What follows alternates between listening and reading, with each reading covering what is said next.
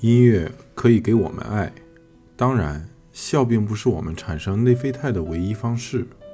你会不会听到一首曾经熟悉的老歌，心中涌起某些说不清道不明的情绪？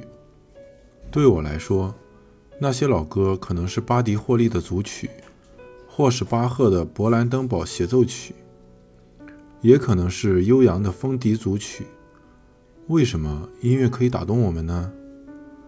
让人惊讶的是，音乐直到最近仍是现代科学的未知领域，因为它过于微小，所以真正的科学家都不屑于染指它。正如语言学家史蒂芬·平克所言：“音乐就是进化中的知识。”但是，近代生物学家总是不厌其烦地指出，能让一个物种投入那么多时间和金钱的事情，绝对不可能只是微不足道的副产品。只要动物在一件事情中投入大量的时间和精力，这件事通常都具有非常重要的生物学意义。最早由达尔文提出的一种观点认为，音乐是一种性宣扬的方式，有别于鸟类的叫声。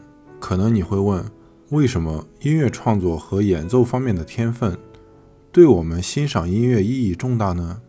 事实是。当你演绎或哼唱出复杂悠扬的旋律时，你可能吸引到的伴侣的基因质量就已经有谱了。似乎就是这样。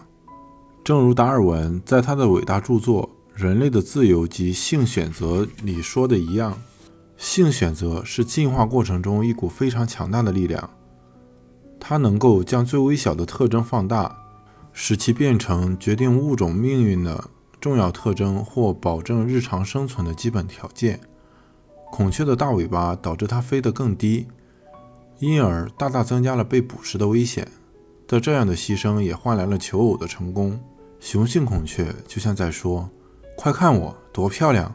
你看我拖着我的大尾巴，还击败了捕食者。”拥有绚丽尾巴和更多眼状斑点的雄孔雀，确实更好地吸引了雌孔雀的注意。这是动物世界研究中一个非常典型的例子。其他一些研究也证实了这个观点。对我们来说，音乐也具有这样的功能。不只是流行歌手的性吸引力可以证明。进化心理学家杰弗里·米勒发现，一些爵士音乐家、流行音乐人和古典作曲家人生中性活跃的阶段，也是音乐作品最为高产的阶段。这并非个案。维瓦尔第在威尼斯圣母孤儿院少女合唱团当指挥时非常努力，而这个合唱团的许多成员都嫁给了富人，完全可以归功于他们在维瓦尔第指挥下的音乐表现。为了更加准确地测试这个观点，我的学生科斯塔斯·卡斯卡蒂斯回顾了19世纪欧洲古典音乐家以及20世纪60年代的摇滚明星。研究发现，这些音乐家在结婚后创作新作品的数量急剧下降，而在分居、离婚后，或在寻找新伴侣时，作品数量就会回升。一旦他们找到了新的伴侣，是的，作品数量就会再次下降。好吧，可能就是这样吧。而另一种可能是，音乐本身就是社会纽带的根源。音乐激发情感是一种非常原始的本能。阅兵场上的人都知道，在一群军人中建立众志成城、齐心协力氛围的最好方法就是音乐。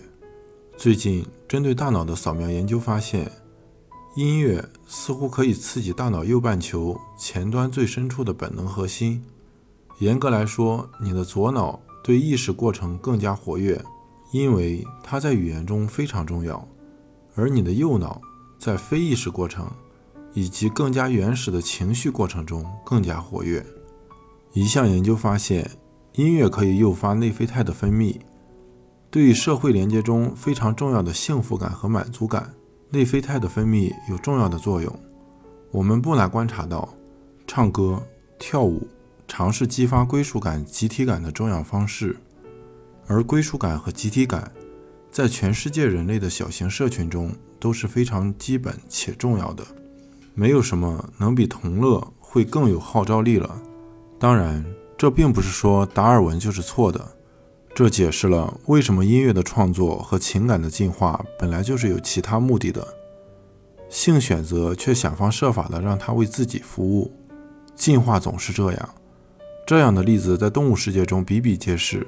但从根源上说，音乐的真正起源和功能应该是社会群体的连结，而这可能也证实了语言本身的起源。